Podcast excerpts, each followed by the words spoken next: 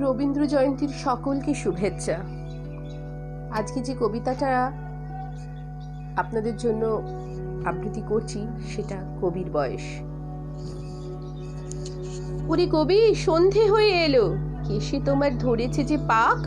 বসে বসে ঊর্ধ্বপানে চেয়ে শুনতেছ কি পরকালের ডাক? কবি কহে, সন্ধ্যা হলো বটে। শুনছি বসে লয়ে শান্ত দেহ। এপারে ওই পল্লী হতে যদি আজও হঠাৎ ডাকে আমায় কেহ?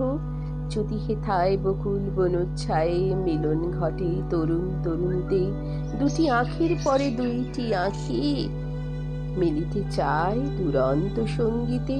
কে তাহাদের মনের কথা লয়ে বিনার তারেই তুলবে প্রতিধ্বনি? হ্যাঁ আমি যদি ভোরের কুলে বসে, পরকালের ভালো মন্দই গুনি।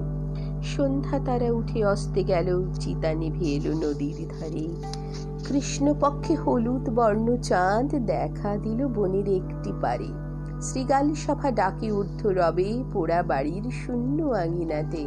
এমন কালে কোনো গৃহত্যাগী হেথায় যদি জাগতে আসে রাতে?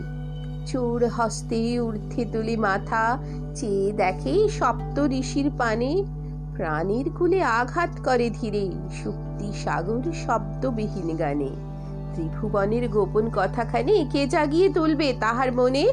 আমি যদি আমার মুক্তি নিয়ে যুক্তি করি আপন গৃহকোণে?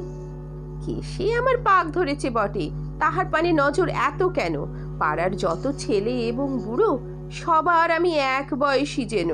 ওষ্ঠে কারও সরল সাদা হাসি, কারোর হাসি আখির কোণে কোণে।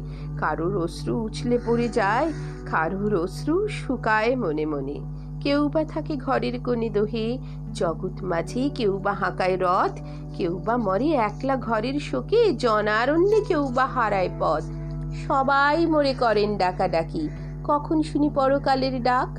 সবার আমি সমান বয়সী যে, চুলে আমার যতই ধরুক পাক। ধন্যবাদ।